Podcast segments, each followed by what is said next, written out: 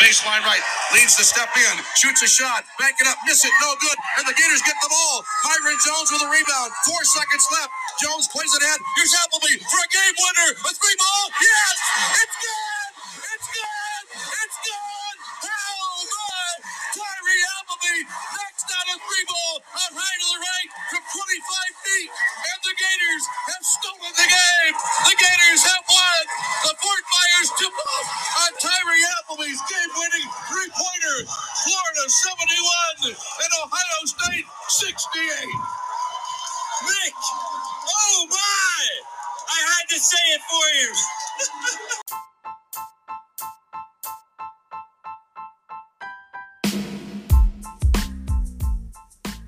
Hello and welcome to Florida Basketball Hour. I am Neil Blackman.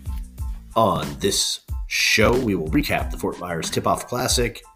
Uh, two big Florida wins. We talked about the Cal win and the spaces, so we'll gloss over that. Break down the win over Ohio State, discuss Florida's win Sunday afternoon over Troy, and preview this week's trip to Oklahoma. So Eric Fawcett will be joining me. Thank you to Learfield for the audio.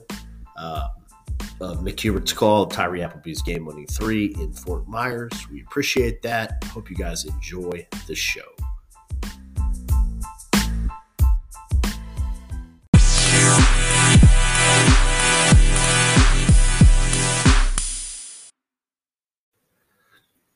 Hello and welcome to Florida Basketball Hour. I am Neil Blackman, Saturday Down South, joined by Eric Fawcett, GatorCountry.com, among many other places. Eric, it's been been a busy week. How you doing? I'm doing very well. It's a good week of basketball, and uh, it's good to be talking about it. Sorry to everyone that we can't just you know be putting out shows before every game, after every game. Uh, I know some people are tweeting at the show and saying like, "Oh, when's the next one?" And we are very glad that uh, you desire that that many episodes, but uh, sometimes a little tough to deliver, especially during Thanksgiving. Um, so yeah, Neil, how actually there? There's a good place to start. How was your Thanksgiving? Yeah, man, it was really good. Um, obviously, you know, crisscross the state, little time in in the fort uh, for some some great basketball. Big win over Cal. Shout out to the family that made uh, Friday night possible. Because goodness gracious, um, what an epic one that was! Um, and and to have the chance to catch it live was was very meaningful and special. Um, and four day four years to the day of the great PK 80 win over Gonzaga that I also had had the good fortune of being in the building for. So I'm just gonna keep going to these feast week tournaments, Eric. Like like as a college basketball fan, I mean, like I love feast week. It's so great. Oh, it's the best. And I mean, that's something that's just great about being a Canadian where it's not Thanksgiving because our Thanksgiving is in October. So uh, those days I'm just spent like watching college basketball and football. Um, so uh, it's with no family obligations. So it's great. So I, I unfortunately haven't taken in any of these legendary games live, but uh, I, I, like that you pointed out that it was uh, on the anniversary of the PK80 game, which was so awesome. And, and this game was like the similar but opposite of the PK80 game, where in the PK80 against Gonzaga, it was all about just ridiculous shot making and offense. And this game against Ohio State was the opposite, and it was physical, kind of all defense, and uh, times where both teams were kind of struggling to make shots.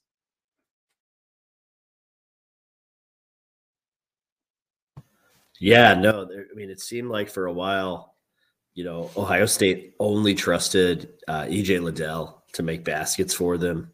Um, that certainly was their strategy down the stretch, and and I think we handed to it at the preview. Although we, and certainly in the spaces that we did, we talked about how they were going to miss Duane Washington in that sense. But I was surprised. Like Justin Ahrens made like a huge three in the second half, and they didn't go back to him or run anything for him after that.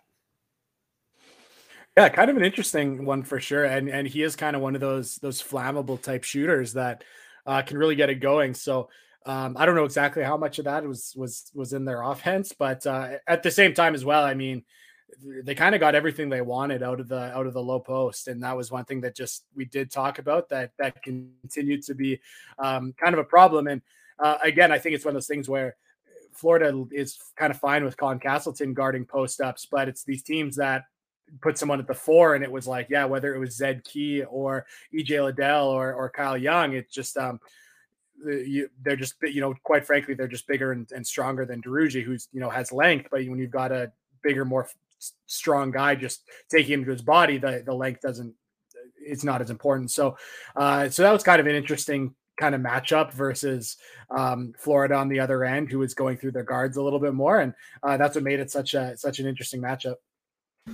Yeah, it did, and Florida was, I, You know, I don't want to say they were fortunate because I certainly thought that um, some of it was what Florida was doing. In particular, CJ Felder drew two of the fouls that uh, Kyle Young picked up, but it was very fortuitous that Florida was able to get Kyle Young out of the game because he was another one who was kind of eating underneath when he was playing.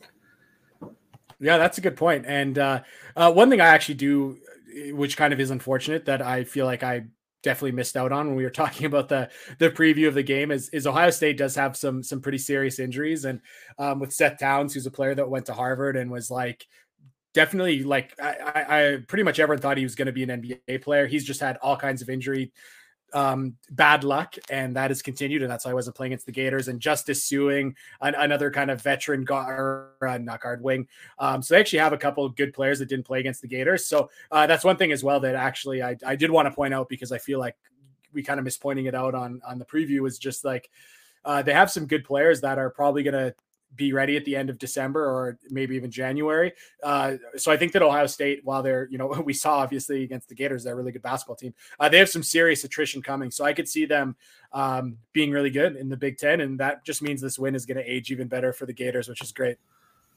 Yeah, I think that's true. And, and the flip side of it, of course, Florida, it appeared like Florida was uh, finally healthy down in Fort Myers with, with CJ Felder playing more extended minutes and looking like he had positive pep in his step and jump. We saw him uh, slam down an offensive rebound, which you know earlier in the year in the season opener he he couldn't dunk on a breakaway. So, um, you know, I think that's a pretty good sign. Obviously, if you're a Gators fan, and then uh, you know they got um, 33 minutes out of Flan Fleming.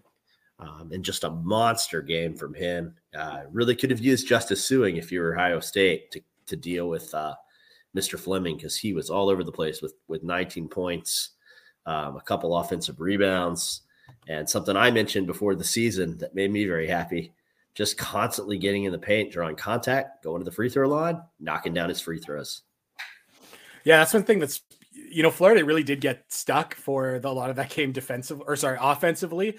And uh, man, if it was like some of these past teams where they struggled to get to the free throw line, um, I don't know where a lot of those points would have come from. So Phlandrous Fleming's ability to continue to get into the paint and, and draw contact. I mean, man, that was that was huge for the Gators. And then, of course, like you added, um, gave some pretty key fouls to some key players for Ohio State. So again, like if Phlandrous Fleming isn't attacking like that, man, this game could have been different. And again, again, like this is the kind of game that Florida just like hasn't won the last couple of years. Like in in prep like not to jump the gun here but you know in preparation for um the Oklahoma game thinking about the last time they played Oklahoma in the battle for Atlantis it kind of had this kind of a feel of a game where like both teams were struggling to score and like you just never really felt like the Gators were going to win that one. And you also look at some of those matchups with Butler and UConn, and again, just some of these games in the last couple of years. It's just like if if the game had the kind of feel that the game against Ohio State had, the Gators were not winning those games. And now they are. And I think that one of the things you really look at that's what's different about this team than those last teams. Uh, a lot of the categories kind of similar. Uh, but then you look at the, you know, you look at the free throw column and the ability to get to, get to the foul line. And that's just something that's totally different um, here for this year's Gators. And uh, I just one thing also just uh, go back to CJ Felder for just a moment because I wanted to pull it up and I didn't earlier. Um, so CJ Felder, he led the Gators in plus minus. He was plus 12. Um, Anthony Duruji was minus four. And I don't think Anthony Duruji was particularly bad or anything like that. I, I don't really say point out his minus four. I mean, obviously he plays 24 minutes, like to be minus four is, you know, it's not awful or anything. Um, but to see that it was kind of like him or CJ Felder on the floor, they were on together for very briefly. Um, but those minutes went a lot better with CJ Felder. And I think a lot of it was uh, with CJ Felder's just kind of like stoutness defensively that um, worked a lot better in this matchup than uh, than it did for Duruji. I'm muted. Uh, it, yeah, I mean, I thought, like I said, he two of the five fouls on Kyle Young uh, where CJ Felder worked, and and I thought good calls. I, I thought it, um, and I will say this because you and I have talked a little bit about technical fouls over our four years together, and I just thought uh, Chris Holtmann, like I just thought that was a really stupid technical foul to get. Um, it was a good call. Uh, I get that he was frustrated because Ohio State was getting a lot of whistles, but so were the Gators. Look at the fouls at the end of the game; they ended up pretty even. Um, honestly, uh, I think we both think Bill Raftery is excellent, and Raftery thought the officials, while uneven, while they blew the whistle a lot, were doing a good job. Um, you know, I think that's at least somewhat instructive. It was so fun to have Raf on the call at the end, which we'll get to. But uh, yeah, I mean, I just thought kind of a silly technical, and and in the end, man, what a super costly one too. Yeah, uh, yeah, probably was. I, I think the the technical foul thing is, is pretty funny because I know we obviously had on our preview the the Mike White technical over under, and in retrospect, we should have said like opponent technicals rooted in frustration at the Gators defense because that looks like it's going to be a, a pretty uh, pretty common occurrence. But you know, I did mention that it seems like uh, um, it, it seems like Mike White is going to be kind of like not that he was ever someone who's a hothead, that's for sure. But you know, I kind of I remember whatever the under, over under was. I took the under, just thinking that like Mike White just wasn't going to be as frustrated as past years because it is such a veteran team, and um, we're we're kind of seeing that so far, where it's like no, the Gators are the ones kind of initiating things physically, so they are getting the benefit of the whistle. Again, I don't think it was like an unfair whistle, but I just think when you're the physical aggressor, you are going to get the benefit of the doubt, and we've seen that in the SEC with some teams that are you know really good like a kentucky and you also see it with teams that aren't as good uh, like south carolina. But the fact of the matter is just kind of the way basketball is officiated now uh, you're going to get the benefit of the doubt if you if you're the team that kind of goes and, and, punches teams in the mouth. And i think that florida's physicality on both ends we're seeing it so far um, i think has been uh, pretty positive for them in the kind of uh, in the kind of foul discrepancy. Yeah no it's cool to um you know, one thing I, I saw in person and and Raftery kind of mentioned when I was watching the replay was that you know EJ Liddell was doing a really good job of of doing what he wanted to get position in the post, and we can talk about how Kentucky or Kentucky Ohio State basically ran the same drag screen over and over again to get him space until Florida adjusted to it late. But uh, I really thought that um, one thing that Florida did do was continue to attack the ball and stay sound in their shell defense. And they forced five turnovers by EJ Liddell. So as good as his numbers were, you know, he still turned the ball over five times, and Florida converted those turnovers into seven points. Eric. Uh, yeah, pretty big, and and again, especially when it's uh someone you know the ball's gonna gonna go gonna go through, and uh, you know, as much as Florida's defense is obviously getting a lot of national attention right now, which is awesome, and uh, people you know love it, I I still do think like not to bring I, I you know I'm going to sound negative being like I don't think that they're as good defensively as they've shown so far but I do think there's going to be times where their lack of length and just straight athleticism are uh, going to keep them from being like a monster defensive team. Like that is still the difference when I look at like Baylor last year. Um you look at kind of the the athleticism of their guards versus like Florida's like there's there's still different so I think that there are going to be some matchups where um Florida's not going to be able to dominate defensively like they have. So I, I kind of like that they've still looked to gamble and, and be aggressive and, and get out in passing lanes because uh, I do think that's going to be something that they'll, they'll, need to do a little bit more in the SEC season. So uh, for it to work against um, EJ Liddell, who very well could be the best player in college basketball this season, um, you know, pretty impressive. Yeah, no, and I thought that's and that's another thing is that um, you know I don't think Ohio State is is very fast relative to some of the teams that Florida will play in the SEC. But what I will say about um, the Gators is that while they don't have great length in person, now that I've seen them a couple times live, this is a fast basketball team. The Gators can really move. And, you know, that's kind of an important component to playing great defense, too. And I also think it's not just vertical quickness, to your point earlier. Like, I mean, Anthony Duruji is still a little stiff, stiff getting side to side, but a lot of these guys are really bullish moving laterally. Felder, McKissick, uh, Fleming, although he's super long too, but um, still moves pretty well laterally. Niles Lane, um, although he doesn't play as much, you know, a lot of guys that can can you know move both horizontally and vertically. So a very fast team, and I think that um, will at least compensate for some of that lack lack of length, Eric. So have you looked at uh, have you looked at Bart Torvik uh, so far this year, or recently, I should say, to see how uh, uh, where the Gators rank in those? Have you have you looked at that?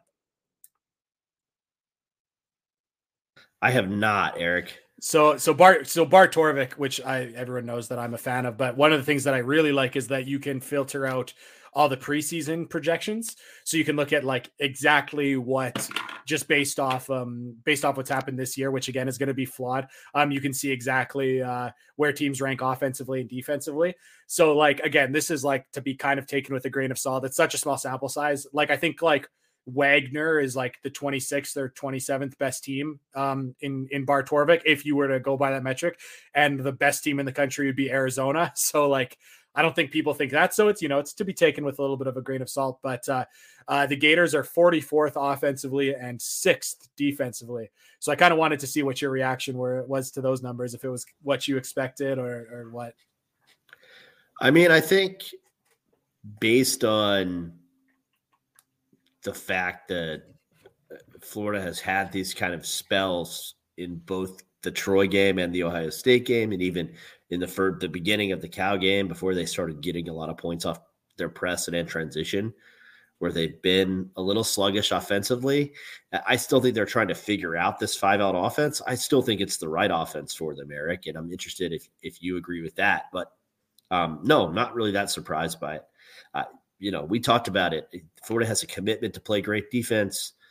They're fast. They're not particularly long, but I think they're checking two of the three really important boxes. Um, I would say that there's a fourth box, which is scheme.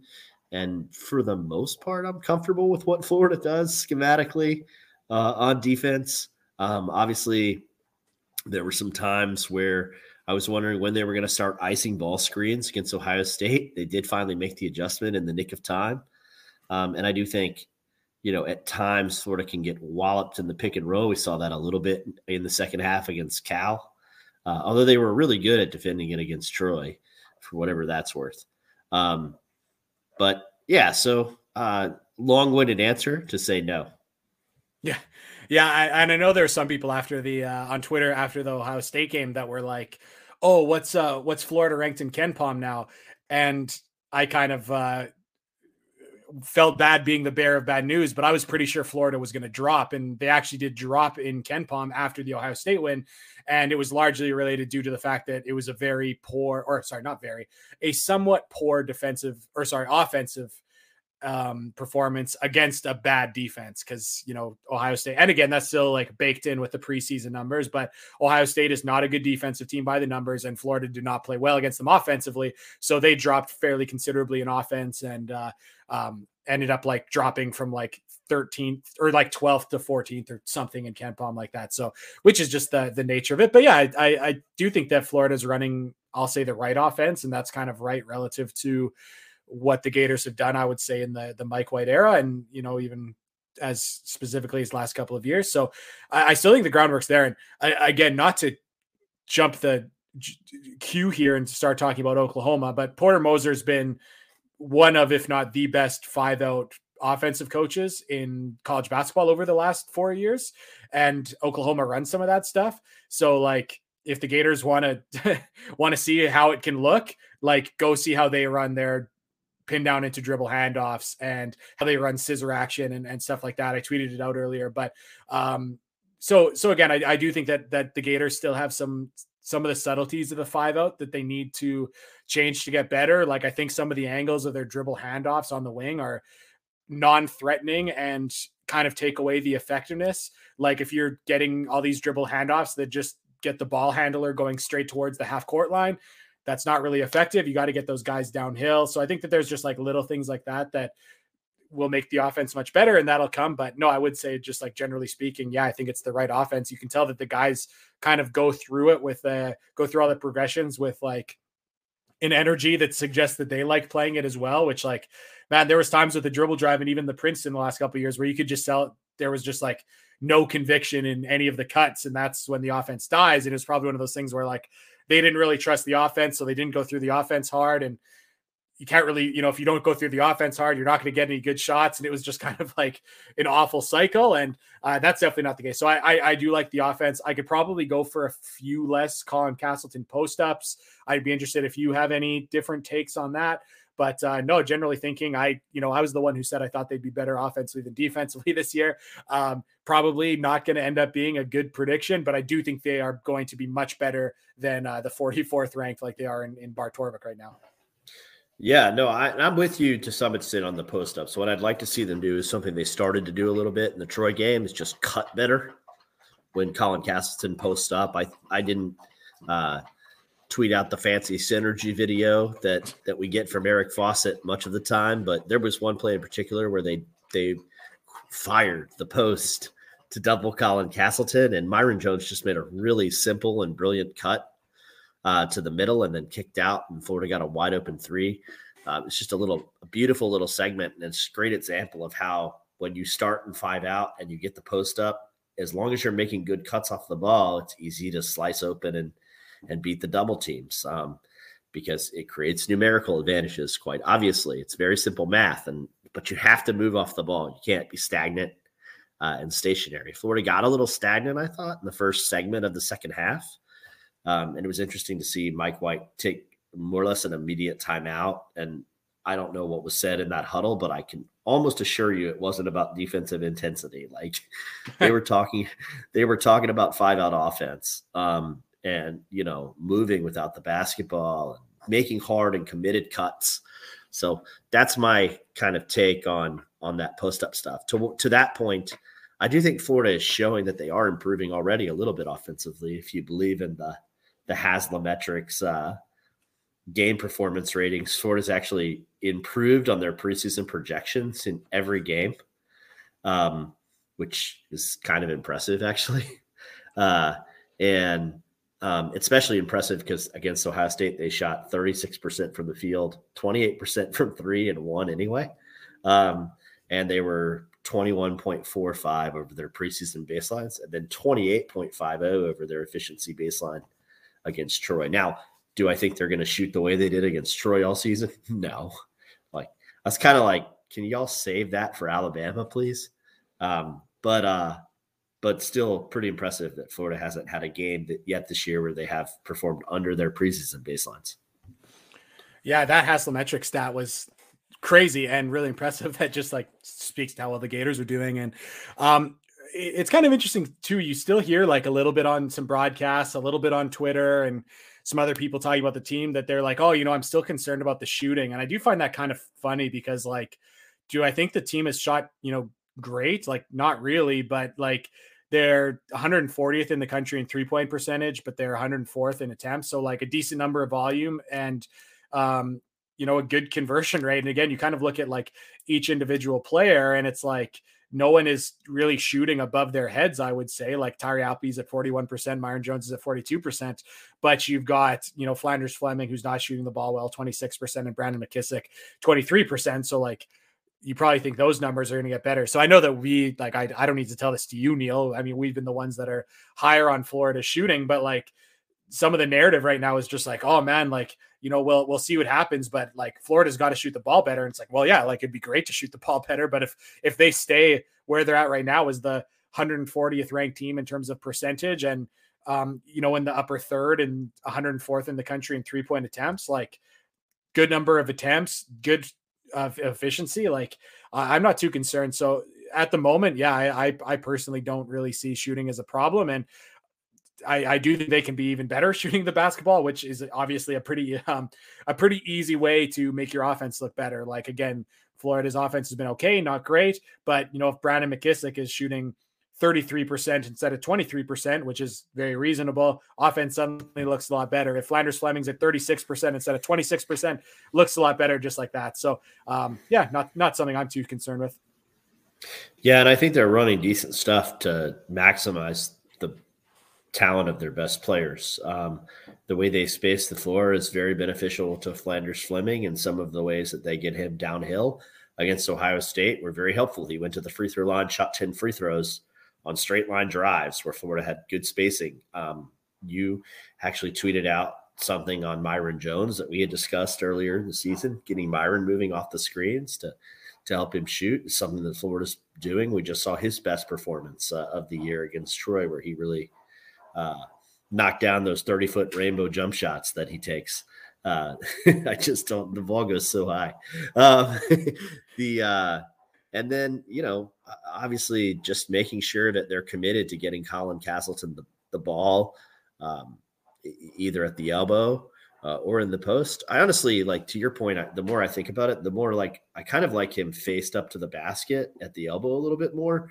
Um, yeah, there's been a couple turnovers on those drives, but more often than not, it's been pretty positive results. Um, just eye test. I'm sure Eric Fawcett would have more numbers on that than I do, but it seems like when he attacks the rim after being faced up at the elbow, he's getting fouled. Uh, like the worst case scenario for me is when he takes the 15 foot jump shot because it seems like he shoots off his back foot a lot. Ah, uh, yeah, those those attempts have not looked good. He's only shot two threes, but they haven't looked good. And um, yeah, I, again, I would I would kind of like it to get to the point where Florida can run something where he catches it at like the free throw line area, like you said, he faces up and he can know that the floor is spaced in such a way that he's going to be covered one on one, so that he can turn and be decisive. Like again, I think some of his kind of problems have been when he is kind of staring things down a little bit too much. And again, like I, I think about like Tennessee, who's ran those things for for you know their front court players so well over the last four or five years. Of course, it's usually with like a more like six foot seven, 230 pound like Grant Williams type than like a six foot 11 guy. But uh, again, like they were just so assertive catching the ball where they did at the free throw line and turning and attacking. And it's because they knew, okay, I know how this set is designed. I know when we're playing against man to man defense, no one can come over and double me. I can turn and attack right away, knowing there won't be a hand digging in. And um, that's just you know really good offense. So I'd love to see Florida to kind of get to that point. And uh, again, right now we're we're seeing some problems with. Uh, not problems, but just you know, one of the things that Colin Castleton just has not been great at through his career, and we've seen so far is you know he's not a great finisher at the rim, it, which is weird because you know he's got great touch on like his like sweeping right hand hook shot posting up, but when it comes to just you know going straight up and finishing through a little bit of contact, that's just not quite his skill set yet, and and as well as um, now, well, like you know, we've seen that a couple of times. So again, it's just kind of thinking like, what is going to happen when you're playing the really good big men of of the SEC? And I just don't know if he's going to be able to dominate back to the basket like he has to the extent that he has so far. So I would love to see him faced up a little bit more, and uh, that could also be something that's better for his pro potential, which I know is maybe not as important to the staff right now, but it's going to be important to him. And um, we'll see kind of how that develops. But uh, uh, so far, you know, whenever it's especially like whenever he gets a, a smaller player on him, um, just getting him on the block and and letting him go to that right hand hook shot, it's been pretty effective. Yeah, no, it has. Um, and so, uh, you know, the other thing is they're taking what the defenses give them, which is what smart teams do. You know, it's funny, like a criticism, a common criticism that I somewhat agreed with Eric in in the past. Uh, although it's very generalized, but let's just say, like as a baseline proposition, I definitely agree that Florida could be a little three point happy um, in past years. And what I mean by that isn't that analytics are wrong when they say you should shoot more threes. What I mean by that is. I don't like Florida's shot selection when they would certainly take threes sometimes. And I thought they were very over reliant on that and not taking great three point shots. I don't have a problem with a game like Troy where they shoot 30 plus threes when they're collapsing on Castleton or Felder in the post on almost every touch, right? Like make decisions. If they're going to give you space, shoot the ball, make the extra pass on the ball reversal and and fire away. Um, but it's it's about making smart choices with those with your shots. And I think Florida's shot selection has been very good uh, early in the season, which has probably helped the offense um, as it does go through sort of the growing pains of, of fully grasping this this system. Yeah, and I think in the past, again, like the kind of stat that I pointed out, that Florida has already taken a good chunk more threes off screen this year than they did in the entirety of last year. So you look at the kind of the style of threes that were happening in the last couple of years. And yeah, it was maybe some guys that didn't love getting into the paint, that didn't really have the ability, honestly, more so than the desire, I would say, just weren't particularly skilled at getting inside and finishing. So it was just a lot of off the dribble threes that the defense was never really threatening, never having to guard too many actions. And they turned into not super high quality shots. So again, if it's guys coming off of pin downs and and shooting balanced threes off the catch or shooting open three pointers like Brandon McKissick has got a bunch of, and unfortunately they haven't fallen. Um, I've had no problem with that. That's one thing that's like really crazy about Brandon McKissick's numbers is like, like if you look at Phlandrous Fleming, I would say he's probably the guy who's shown the least excellent uh, shot selection, and maybe a lot of that too is is like over dribbling, and sometimes he doesn't even get the shot up, but you know, his yeah. his shot selection has maybe been the one you're least happy with. But like Brandon McKissic, like he's shooting the ball poorly, but like I don't remember many shots. Maybe maybe I'm wrong. Maybe you got one on the top of your head, but I don't remember him taking many shots that I wasn't happy with. And again, maybe that's somewhat concerning that he's getting good looks and not converting, but at the same time, he's not out there, you know, hunting. So uh that'll definitely like when it comes to um again these tight games in the SEC, like shot selection is is uh in terms of just maximizing the the value of your team, and especially if you're going to play great defense on one end of the floor, it's just like if you can just get you know decent shots every time down the floor and not waste any possessions, you know that's how you continue to win games.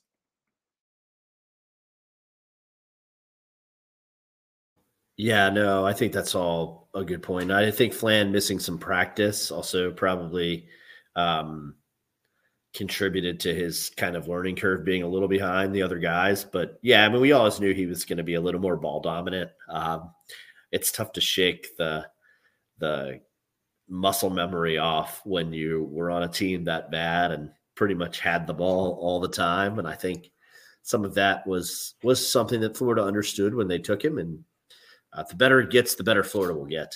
Uh, we should talk a little bit about the second half of of this basketball game. Uh, Florida gets behind by 10 points, and then Ohio State has the ball after a Flan Fleming dribble too long turnover. Um, and it, they go to a TV timeout. So Mike White doesn't have to take an actual timeout. But uh, out of that TV timeout, it seemed like it was seconds um, before Florida had cut the lead um, to two points. Uh, in fact, it wasn't seconds, Eric. It was one minute, but it was just amazing to see the burst and the change uh, with Florida out of that. Yeah, I mean, uh, that's kind of where you show just how veteran this this team is, and for all these guys that continue to talk about how badly they want to win, it's like every single one of their actions has has backed it up. Like whether it's their unselfishness or whether it's their their drive, even when they're down ten. Like again, as much as we it's not like we're trying to like bag on past Gators teams, but you know, there was a couple of those teams that if they were down by 10 in the same situation, you don't really like your chances to to come back in, in those situations. So um, I, I, think Tyree Appleby again, who um, in the box score didn't shoot super well. Obviously hit the big one, but I, I think a lot of people kind of mentioned that they thought he didn't play particularly well until hitting the big shot. Um, again, I still think he played really well in that game. I thought he was threatening, and I thought just his his kind of presence every time he caught the ball, he was kind of getting Ohio State into into scramble mode because to Appleby was getting that first step, or he was getting to the rim and missing, but drawing shot blockers. So uh, you can just see that he continues to be kind of like a leader energetically on the offensive end, and that's when you kind of saw um, Ohio State scrambling, which of course then uh, also led to some open threes. Yeah, it did, and um, I, yeah, I would agree with you. I thought he was very active and and forced the defense to collapse a lot, which definitely led to some open looks for the Gators. The Gators, um, after one thing that kept happening in the second half was after Florida had cut it back to two, we went through probably the last 10 minutes of the game where it felt like for a while, as soon as Florida got it back to two, Ohio State had an answer with a huge shot. Usually EJ Liddell, sometimes Justin Ahrens, but you know what? Ohio State stretched it back to six once, they stretched it back to seven once. And speaking of always having an answer, like, you know, Florida always had an answer. Um, and then, you know, obviously uh, Kyle Young fouls out. Holtmann gets a technical. Ohio State had stretched it to six. It gets back to two. Um, Brandon McKissic had cut it to two with a layup. Then Jamari Wheeler made a ridiculous three off a great pass by Malachi Branham, actually. Um, but it, it, just kind of went back and forth like that for a while, uh, Eric, until Florida finally uh, took their first lead uh, on a Colin Castleton free throw with two minutes to go. Yeah, it's it's crazy just that they were behind for that long, you know, in terms like uh it, just again in my in my kind of like memory of the game like you said it felt like they were kind of going back and forth and um, what was kind of special about that was the fact that it felt like they were really going punch for punch but really like ohio state had the lead for much of that but florida was playing as though it was a one possession game the whole time and then ultimately they go and take the lead. So um, like you kind of mentioned too the ability to continue to get to the foul line like you look at a lot of those those baskets like um, i'll also point out too like even of course like uh, um, it was the Colin Castleton free throw that put them ahead, but it was also Tyree Appleby uh, free throws that that tied the game, and um, just something where he continued to uh, continue to be so active. And and CJ Felder had the had a bucket just a little bit before that. I remember it was assisted by Tyree Appleby. Um, mm-hmm. CJ Felder again playing his best minutes, like down there in crunch time. So um, uh, and then it kind of goes to uh, probably what was my favorite play of the game, um, something that I tweeted out and thought was pretty brilliant. Um, and that was that Anthony Duruji um, dunk coming out of that uh, coming out of that timeout, yep. where uh, Florida had ran um, two actions that are kind of like like the Gators had ran it earlier than this, but like when I think of that play, it's like right out of Nate Oats at Alabama, like out of his playbook, and he ran it like a thousand times against the Gators last year in and they scored on all a thousand of them. I'm pretty sure, um, where you kind of set up in like a, almost like horns kind of look, and then one of the one of those posts clears out and, and creates a gap for a drive from the guard, and um, Ty- Tyree Appleby was ran for him both times, which makes sense. He's the kind of fastest guy to get into that gap. Um, he drew he drew you know foul the one time to hit those free throws, and then once he missed the layup.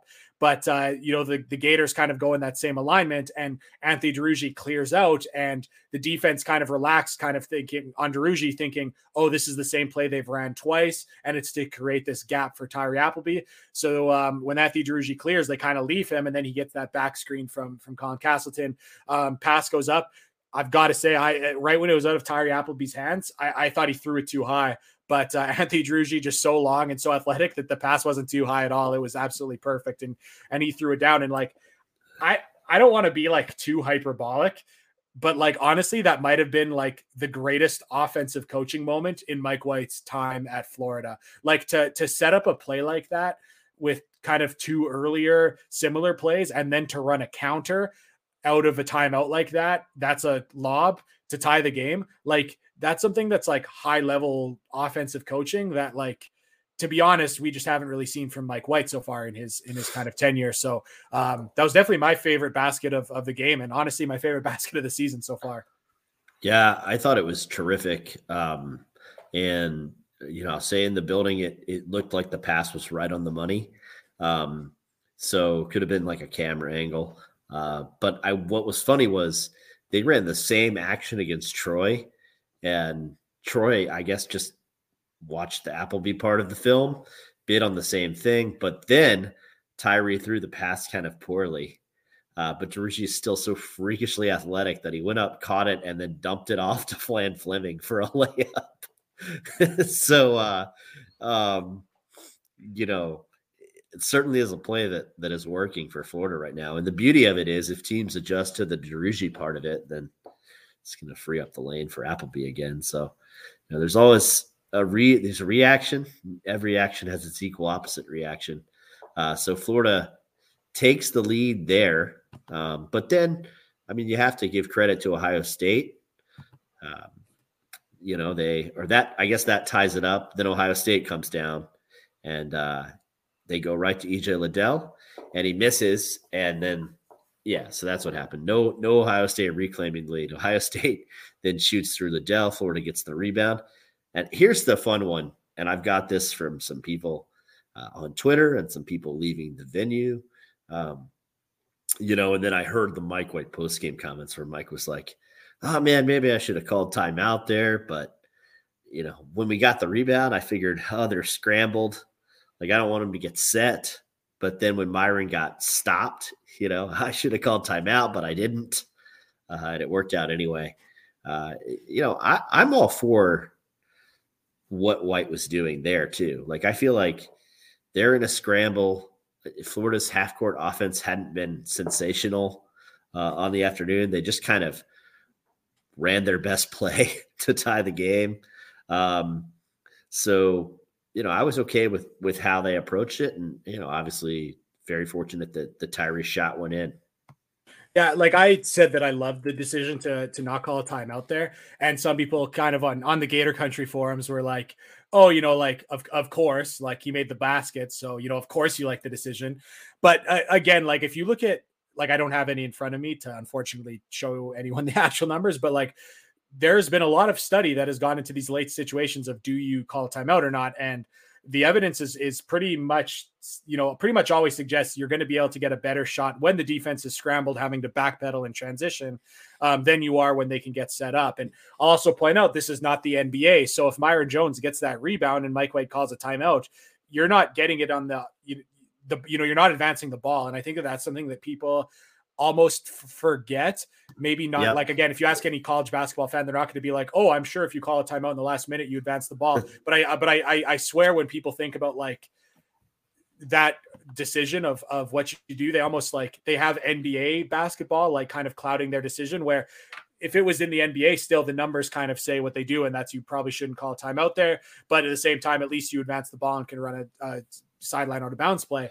Um, you know, for the Gators, they'd have to go most of the floor and to do that with like five seconds left, um, probably not, you know, I, I think they just very clearly made the right decision. I will say when Myreon Jones got the basketball, I think Myreon Jones thought that there was going to be a timeout called because he didn't have any urgency to get that ball moving. So that's the only thing too. So like, you know, when he misses, I think Mike White did the very smart thing and said, you know, I'm not going to call a timeout um, when Myreon Jones like stalled for two seconds, I could see for how in a, in that instance Mike White would be like, "Oh, maybe I should have called a timeout." But I don't think he was expecting Myreon Jones to catch the ball in kind of the way he did with his back to the play. So of course it ended up being pretty good. But like just as a general rule, even if that shot kind of rolls out, you know what? Like a thirty foot Tyree Appleby shot in rhythm is probably still going to be a better shot than you're going to get if you've got to go most of the floor in, in five seconds against a set defense who has then been able to sub in all their best defenders. Yeah, no, I mean, any, I, I just like having that opportunity in scramble mode when you have a bunch of guys who aren't elite shooters, but a bunch of guys that can make shots. Um, you know, I don't have any problem with that. I'm with you.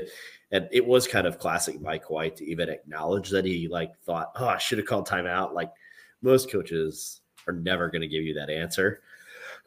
They're just going to say, "Oh, we had him in scramble mode, and that'll be it." But Mike like walked everybody through uh, everything, and so it's easy to second guess. Like if he misses, of course, everyone would say, "Oh, I should have called a timeout, run a play." But I liked the decision, and obviously it worked out for Florida. Another thing that worked out for Florida was coming home and and playing Troy on uh, Sunday. The Gators just eviscerate Troy. Really, two 13 0 runs, one at the very beginning of the game, one at the end of the first half. Helped Florida build a 29 point lead at halftime for the second consecutive game. Uh, to Eric's uh, comment earlier, Florida's defense forces an opposing team to, to get a technical foul, uh, frustration technical. Um, you know, and and I just thought a really good and focused performance, sign of a veteran team. Yeah, unfortunately, it also caused uh, frustration foul on Tyree Appleby going to dunk the basketball, which I was, I was not happy about. Uh, not that anyone was, but uh, yeah, it was a dirty play. Yeah, I, I, I, I will say this is not really important to this talking about the Gators game, but it's just like you know, like someone inadvertently swipes at the ball on a layup and, and hits the hits someone's forehead and rakes them across the top of the head, and it's like, oh, that's a you know, that's a hit to the head, automatic flagrant one, and then you see like that was a two hand shove to a guy in the air, like with the intent of causing injury. Like the, the fact that those plays are uh, ruled the same, I just yeah, I, I, I and I know given the precedence of college basketball, that's not a flagrant two. That's not something to send a guy out of the game based on how it's you know is officiating college basketball. But if there's like one thing for player safety. It's like, yeah, like two hands shoving a guy when he's going up for a dunk like that. Like that is about as dangerous of a play as there is in basketball. So, anyways, that was one unfortunate part of the frustration caused by Florida's defense. But like, again, I don't want to be disrespectful to Troy here, but it honestly, like the first four minutes of the game kind of reminded me, and I bet you have the same thing, Neil, when you coach high school basketball, where you can just tell in the first like four possessions of a game if a team has any shot of winning. Like there's just times where you're like, okay, are these guards struggling to get the ball across half court? Okay, no, like, you know, th- this team is losing the game. Like you just kind of have that feel. And that's kind of what it reminded me of is just like so quickly, not even the fact that when Florida was putting up points, just the fact of like just seeing how difficult it was for Troy to even move the ball. It was just like, man, they are in for in for a tough afternoon. Yeah, you know, you mentioned on before the uh, Fort Myers tournament that Florida hadn't really faced a team with very good guards yet, and kind of continued. Like I just didn't think Troy had any answer for any of Florida's ball pressure.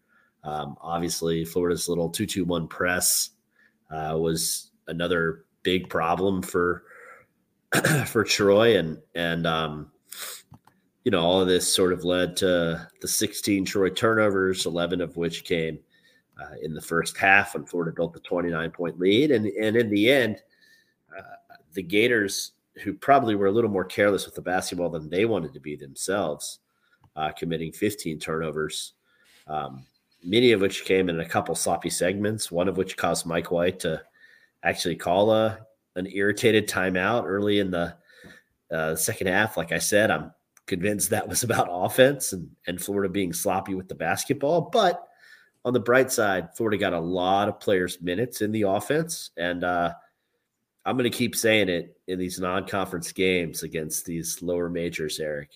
22 minutes for Colin Castleton. Man, that's what I want to see in these games. I don't want any high minute games for him. Yeah, I mean, it was made easier too by the fact that Florida has, you know, six double digit scores but the two high scores have 12. Like that's about as balanced as it's going to get with, you know, two guys with 10 points, two guys with 11 points, and two guys with 12 points. Um, so that's pretty awesome yeah. when you can kind of spread it out that way. Um, Myreon Jones is just like he's been eating a lot of minutes. He still had 28. I think he had 36 or 37 against uh, uh, against Ohio State. So he's been playing a lot. So uh, both to kind of make sure that those guys stay fresh and also to to get some more reps for for guys like Kowacie Reeves and, and Elijah Kennedy.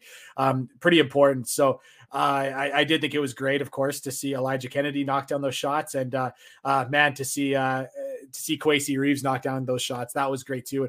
Uh, one thing I thought was like hilarious was just like so Kowacie Reeves did not play like a super high level of high school basketball. So watching his high school games, like he legitimately got triple teamed in the half court sometimes, like in a way that was just like almost infuriating because it was like this is just like not basketball to send three guys at Kowacie Reeves and these teams were like content to lose by 30. They just didn't want to see you know Kowacie Reeves um, score on them. So for him to hit that like buzzer beater at the end of the first half, where he was just like picked up his dribble, had to put it up, the defender knew it, and he just turned, used his length, used his touch, and hit it. Like I've seen him make that shot twenty times in high school, and usually it was like with like three six foot one guards triple teaming him. But um, so that was definitely like his style of shot. Again, not that you want him taking those, but you know, it does show that in those late clock situations, like he just has incredible shot making ability, and I do think that was nice that he kind of showed a flash.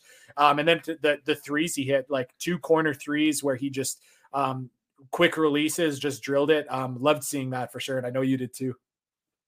Yeah, man. I mean, I thought uh, that's so huge that that they could get him going a little bit, and and you know that they've got such a high opinion of what he's capable of um, because they do give him that green light. I mean, he had taken three three pointers within 90 seconds of of being on the floor, and and I thought, uh, you know, that's that's fine. Quite honestly, um, you know, he's he's gonna his confidence uh, is gonna continue to grow, and and Florida's gonna need him because I think, you know, when we talk about a team that has a bunch of guys that can make shots, but kind of lacks elite elite shooters other than Myreon Jones. Like Kowacie Reeves is an elite shooter, so if they can get him going, um, all the better. And obviously Elijah Kennedy uh, can shoot the ball too. What's impressive to me is that they clearly trust him defensively because he's playing quite a bit.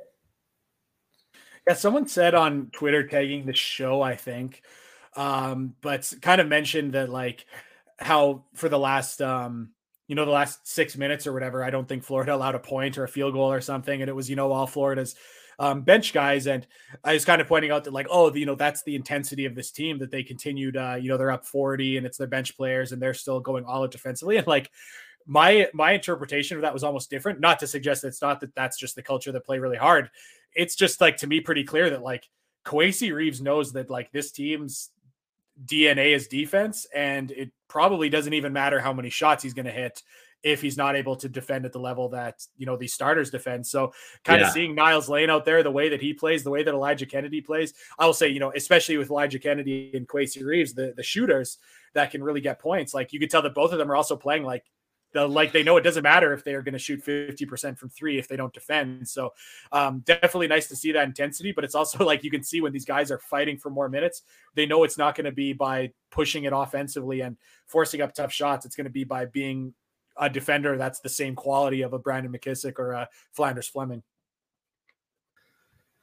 Yeah, no, I, I, think that it was Ed Quigley. Um, shout out to Ed for that stat. I mean, it was pretty cool. Two points in the last 555.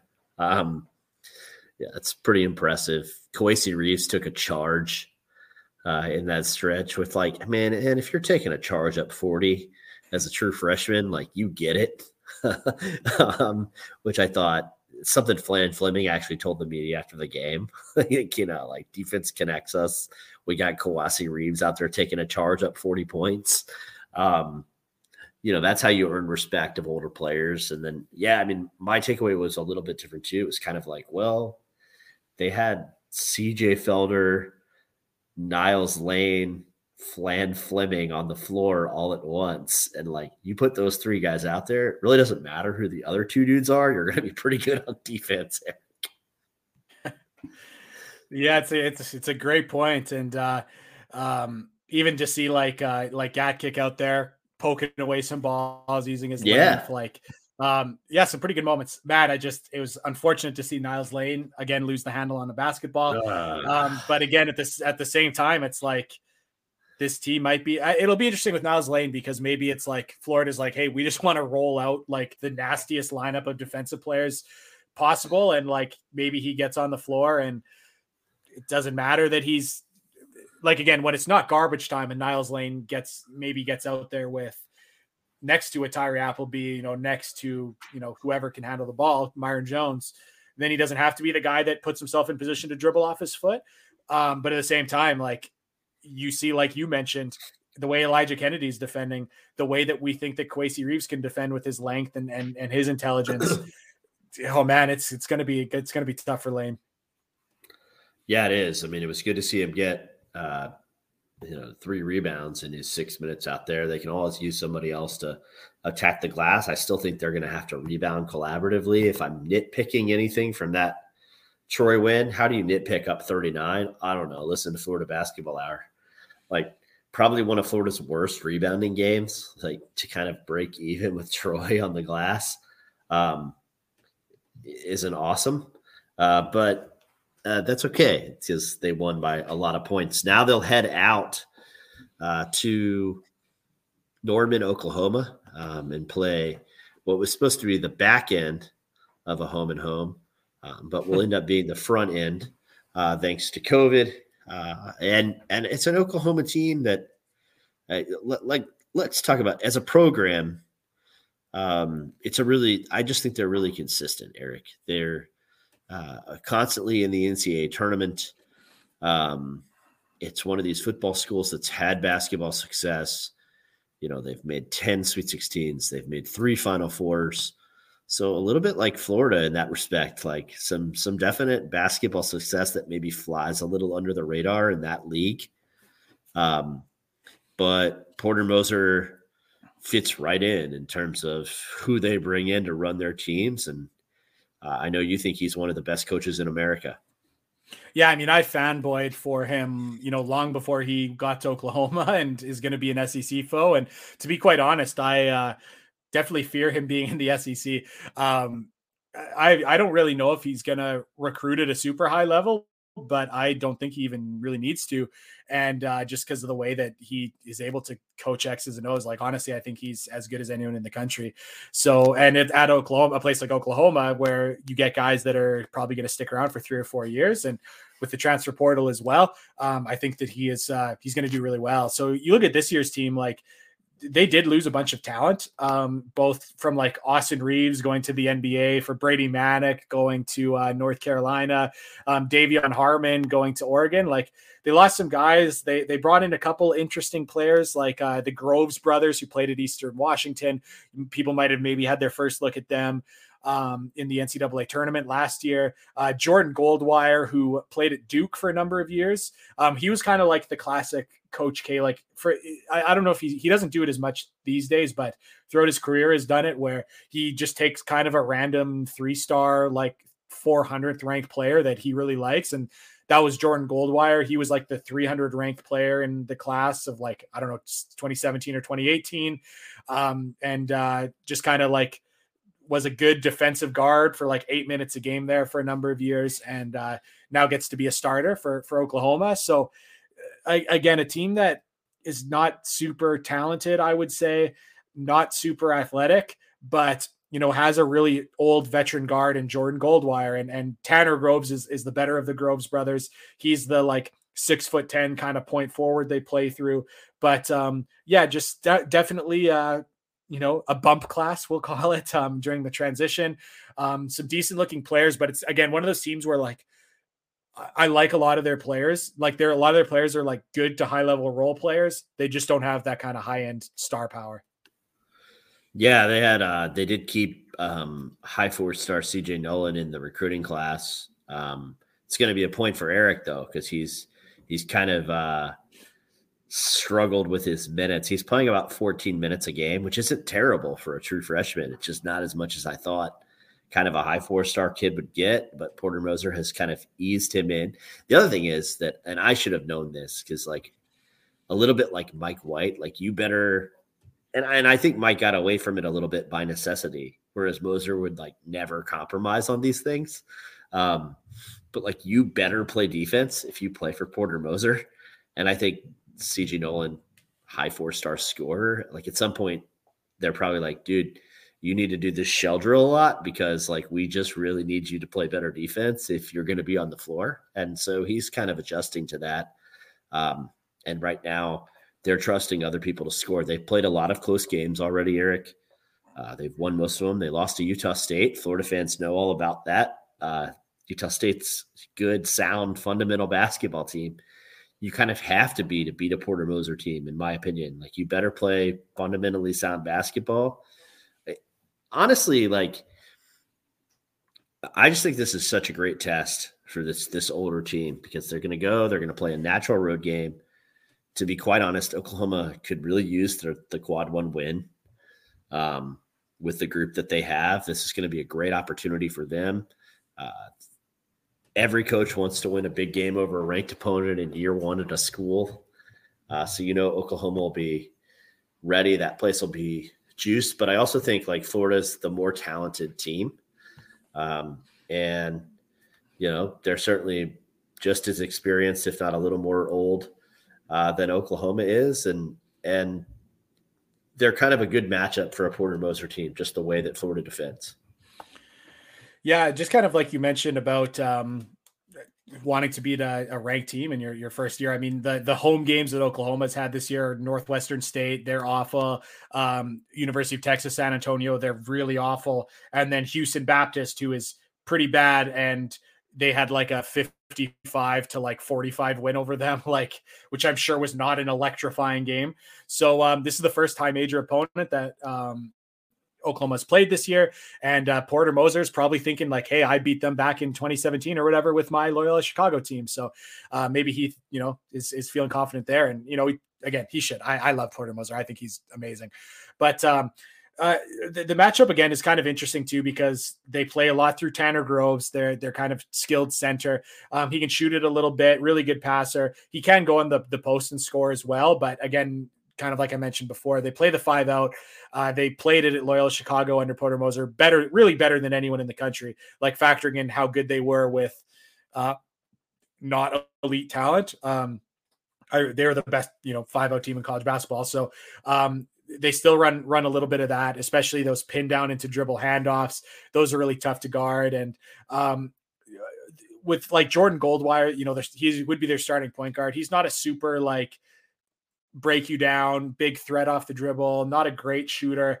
Um, so it really is for him kind of like getting getting Tanner Groves into this situation where he can catch the ball in the high post and then it's guys cutting off him really well. And I know Neil, you'll really enjoy watching that because it's something you talked about earlier, how you're hoping Florida does a little bit better. Um, well, that's something that Oklahoma does really well. So um, Florida is definitely quicker. Like uh, you kind of mentioned earlier, they're a very quick team, and that is not a word I would use to describe Oklahoma.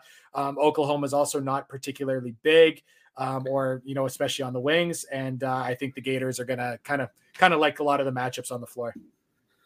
Yeah, the one guy that stands out to you when you look at them is is a matchup issue is Jalen Hill, um, and Florida kind of has a nice antidote to him in in Flan Fleming, uh, six seven wing.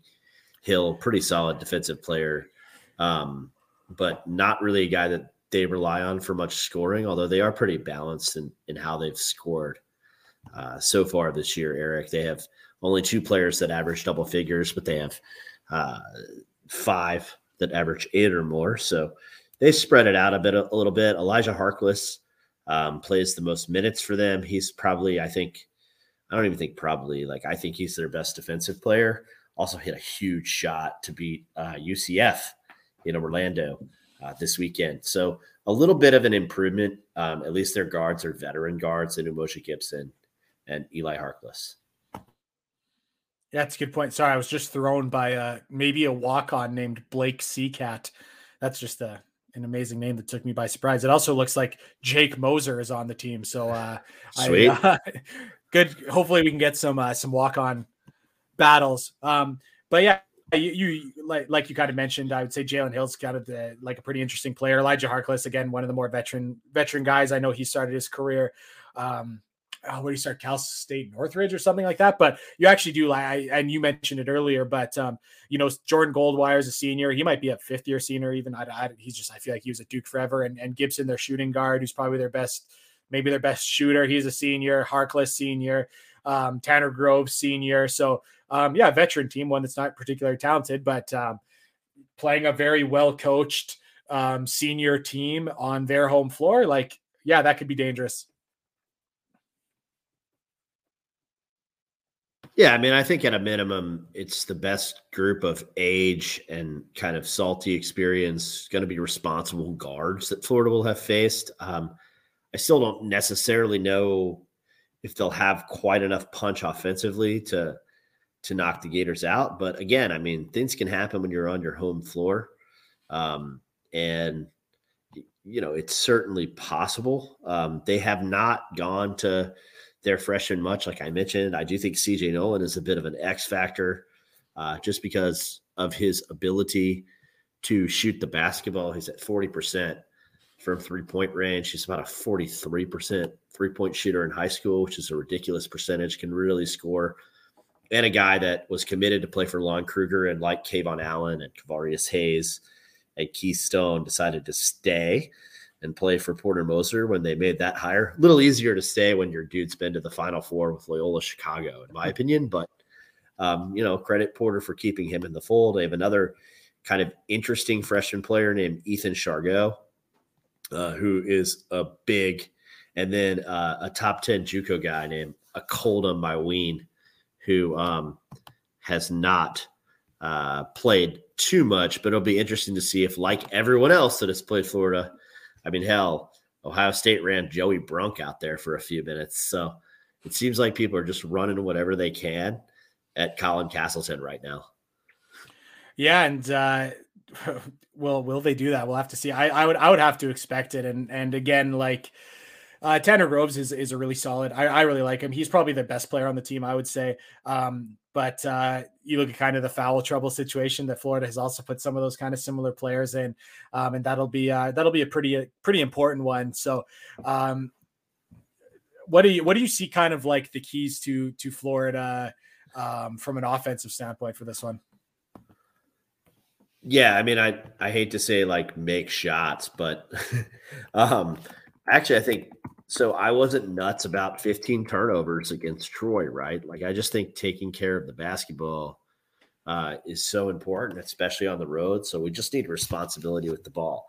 I put a turnover number on the Florida State game, turned out to be pretty close to right. So I'll do it again. I'll say 10 to 13 turnovers, depending on how they are uh, is about what I need from Florida. I think anything more than that, and you're probably freeing an Oklahoma team that I think will struggle a little more in the half court, um, and and letting them get some maybe easier looks at the basket, which is probably their path to victory. Yeah, that's a good that's a good point. I, I one thing that's um, pretty interesting too with uh, with Oklahoma, I, I, find is like they're one of the best defensive rebounding teams in the country, but they don't really go off the offense. Go, yeah, they don't have really go after the offensive glass. So like something that kind of speaks to their like they're going to try to just get back in transition. Like they probably are kind of aware that they're not particularly athletic. Um, they kind of need to get back in transition. So a, a team that just generally plays pretty responsibly um, they used to be like like when Florida first lost to Loyola Chicago and uh, they went to a Final Four. Uh, they were like a pretty strict pack line team and just like dared teams to shoot over the top, never let anyone in the paint, and it was a strategy that really worked for them. Then with his more recent Loyola Chicago teams, they they started to get a lot more aggressive and, and deny some ball reversals. Uh, but with this Oklahoma team, yeah, they're they're playing a lot more conservatively. So for that, if, if the Gators were to have turnovers in this turnover problems in this game, it's probably a somewhat concerning because uh, it's it's not an Oklahoma team that's that's trying to turn over um, opponents. Um, though they, they, actually their turnover percentage is, is, is pretty good, but again, largely against some pretty poor low majors. So uh, I, I just but just kind of looking how they play, like yeah, they're just like not looking to be super aggressive. They play man to man. They don't um, they don't press. So uh, turnovers, yeah, definitely something to watch for.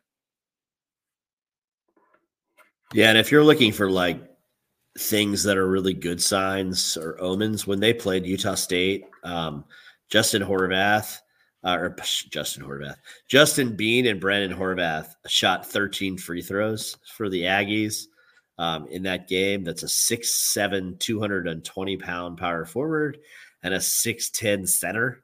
Um, and neither of them really have the athleticism that uh, you see in a Colin Castleton uh, CJ Felder, Anthony Duruji kind of mimic that. Now, look, I'm not comparing a wooden candidate, a wooden award candidate, and Justin Bean to anybody on Florida's roster, but the fact that they were just a real handful for the Sooners, Sooners under uh, under the underneath the basket uh, was a big deal.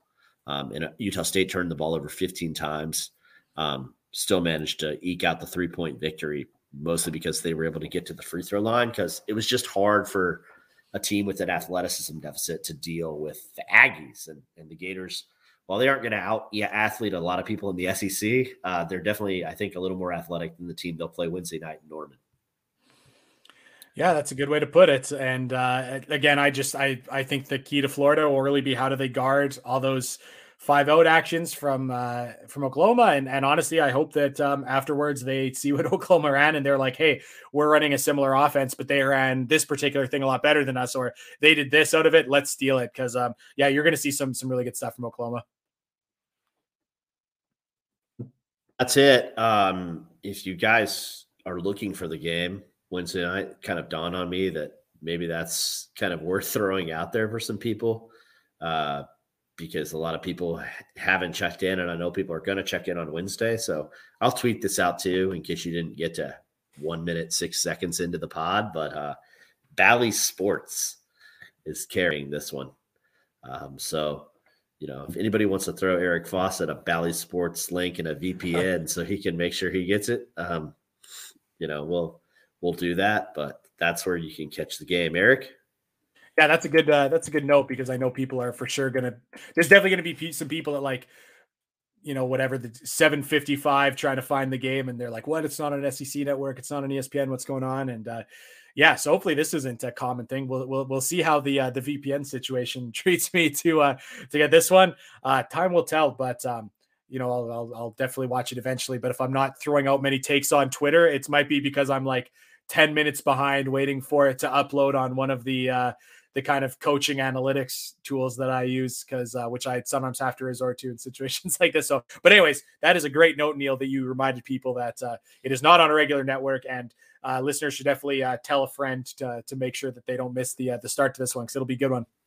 We will get back to uh, a show, a game, um, but yeah, like Eric said at the beginning, the Thanksgiving holidays in America make that tougher while Eric just enjoyed the basketball. So I'll let Eric sign us off. Uh, obviously, a fun show and and first six and zero oh start in the Mike White era. See if they can make it seven on Wednesday. Go Gators and keep attacking closeouts.